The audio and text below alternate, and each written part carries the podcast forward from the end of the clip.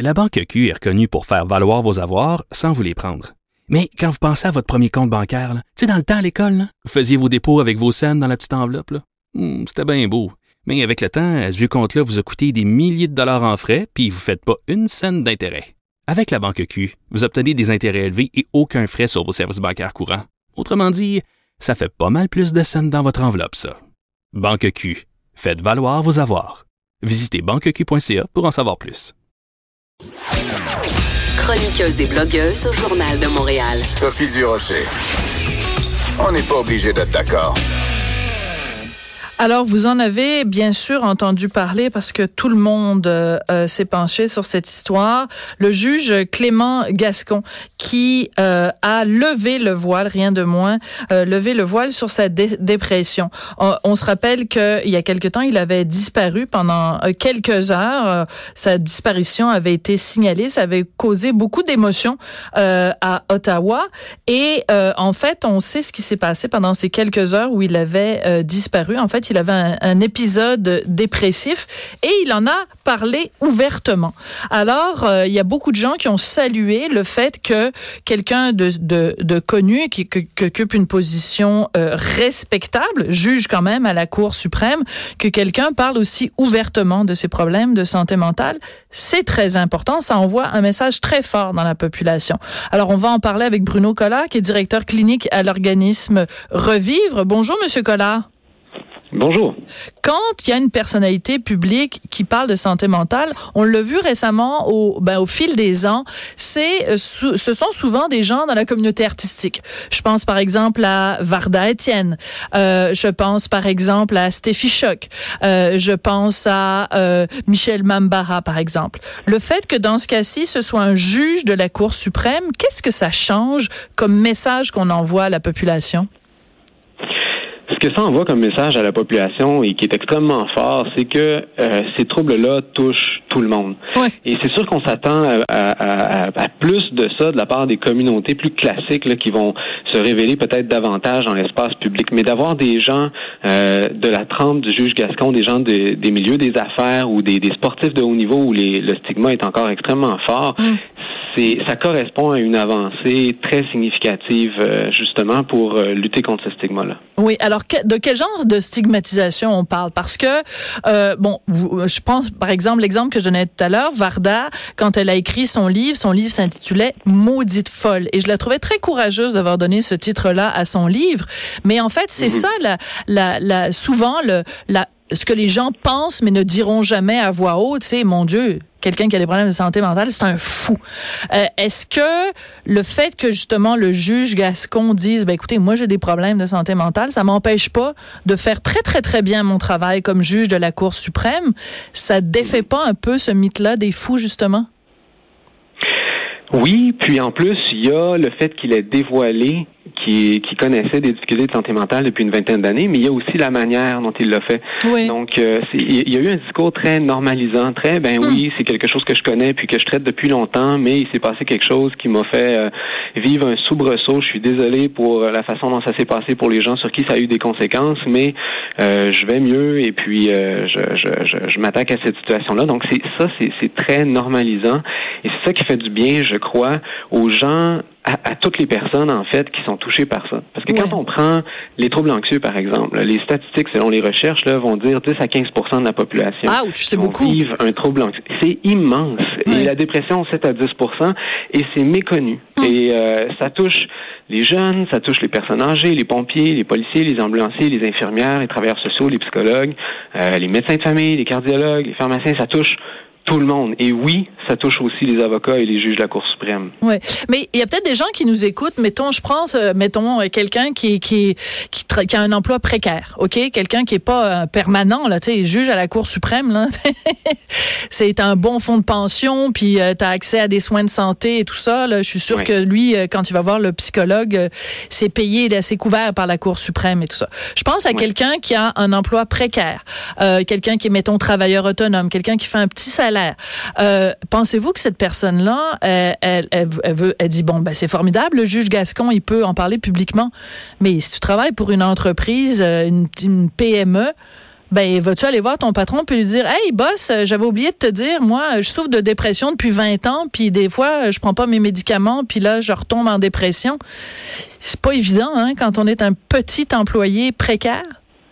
Tout à fait. C'est un, c'est un facteur de risque supplémentaire que les travailleurs autonomes et puis les gens qui sont dans les petites entreprises ou, ou même les organismes communautaires, mm. euh, ils ont à faire face à ça de plus, malheureusement. Et c'est pour ça que des organisations, la, la, la pléiade d'organisations qui œuvrent en santé mentale au Québec euh, militent pour davantage de soutien, davantage de moyens et pour euh, faciliter l'accès à des soins et à des services de qualité euh, par rapport à la santé mentale, ce qui pose quand même en ce moment problème au Québec. Ben tout à fait. Puis on se rappelle aussi, euh, je ne sais pas si les auditeurs vont, vont s'en souvenir, euh, c'est le cas de Samuel Archibald, donc qui est un écrivain, scénariste et qui avait écrit euh, une, une, je pense c'était comme une lettre ouverte dans les journaux pour dire que ça n'avait aucun sens parce qu'il a eu un problème de, de santé mentale, un problème de, de dépression, je pense.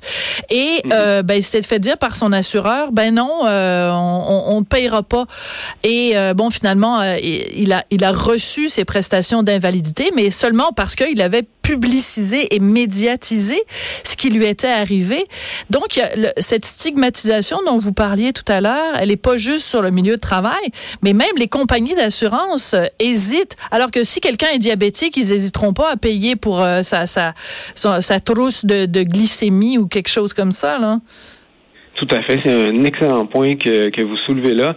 Euh, je sais que certaines mentalités changent chez les assureurs. Ils n'ont pas tous forcément les mêmes pratiques. Du moins, dans les, les, conversations qu'on a avec les gens de ces compagnies-là, on sent quand même qu'il y a une vague de, de changement dans la façon d'aborder les troubles de santé mentale et puis la façon aussi de soutenir adéquatement et de façon humaine les gens qui reçoivent des prestations. Mais malheureusement, il y a encore des, des, des, gens qui ont la ligne dure ou des compagnies qui regardent ça de mm. façon purement euh, actuariale et euh, mm. pour euh, des petites colonnes de chiffres puis euh, des, des formulaires euh, pour, diminuer les prestations puis faire en sorte que la personne retourne. Alors que quand on a des pratiques comme ça du côté des assureurs, en fait, on, on d'habitude on, on cause davantage de délais puis on fait en sorte que la personne euh, se remet encore moins rapidement, ce, qui est, un peu contradictoire avec ce qu'ils essaient d'accomplir. Oui. Alors vous, vous travaillez, vous êtes directeur clinique à l'organisme Revive. D'ailleurs, je veux absolument donner le numéro de téléphone s'il y a des gens qui, en effet, euh, ont euh, des problèmes de, santé mentale ou ont envie d'en parler. Je pense que c'est les 1-866-REVIVRE, c'est ça? Exactement. Puis les gens peuvent nous rejoindre aussi sur Internet. Euh, on fait de l'intervention par courriel euh, ah, oui?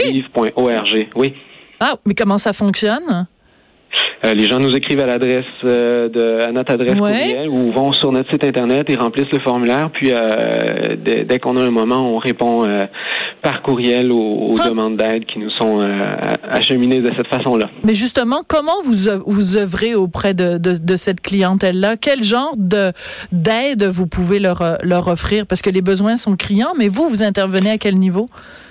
Oui, nous, on, euh, on ce qu'on souhaite faire le plus, ce qu'on préconise, c'est de soutenir l'autogestion des gens. Donc, en, réalité, là, si on veut, c'est on essaie de mobiliser le pouvoir d'agir de la personne. Et hmm. trop souvent, les gens sont confinés par rapport à leur santé dans un rôle un peu passif de, de, de prise en charge. Ils attendent euh, l'expertise d'un médecin, par exemple, qui, qui est tout à fait importante là, qui, qui, qui, qui, qui a sa place, mais euh, on attend l'efficacité d'une intervention ou d'un traitement, puis mm. entre-temps, mais on ne sait pas trop qu'est-ce qu'on peut faire parce que c'est pas mm. valorisé. Alors que il y a une multitude de choses que la personne peut faire euh, pour prendre soin d'elle-même de façon bienveillante. Et nous, ce qu'on va chercher à faire, c'est de soutenir la personne dans ces mm. efforts-là, euh, dans les stratégies qu'elle cherche à appliquer au quotidien pour prendre du mieux. On va entretenir l'espoir, on va accueillir qu'est-ce qu'elle vit, qu'est-ce qu'elle a à partager présentement, euh, sans la juger pour ça, en connaissant très très bien ce dont elle va parler. Et euh, ça, c'est quand on intervient de façon individuelle. Et on essaie de le faire de la façon la plus diligente possible. Donc, quand mm. les gens nous contactent, ce qu'on souhaite faire, c'est répondre le plus rapidement possible de façon brève, bien sûr. Puis après ça, quand la personne a besoin de traitement plus approfondi, ben on lui indique, par exemple, comment s'y prendre, à quelle porte cogner, euh, à qui elle devrait s'adresser, puis qu'est-ce qu'elle devrait attendre de cette aide-là. Oui, parce que c'est un dédale. Hein? Quand on, on souffre de, de, maladie mentale ou quand on est proche de gens qui, qui, qui souffrent de maladie mentale, euh, se, se dépatouiller là, dans les dédales bureaucratiques pour obtenir de l'aide au Québec, c'est pas toujours évident. Puis il y, a eu beaucoup d'articles dans les journaux au cours des dernières semaines, des derniers mois, qui montrent à quel point c'est difficile. C'est le parent pauvre en fait de la de la santé au Québec, la santé mentale. Il n'y a pas suffisamment de fonds. Mais même quand on arrive à, même juste pour rentrer dans le système, pour savoir à quelle quelle est la bonne porte sur laquelle il faut frapper, c'est pas évident.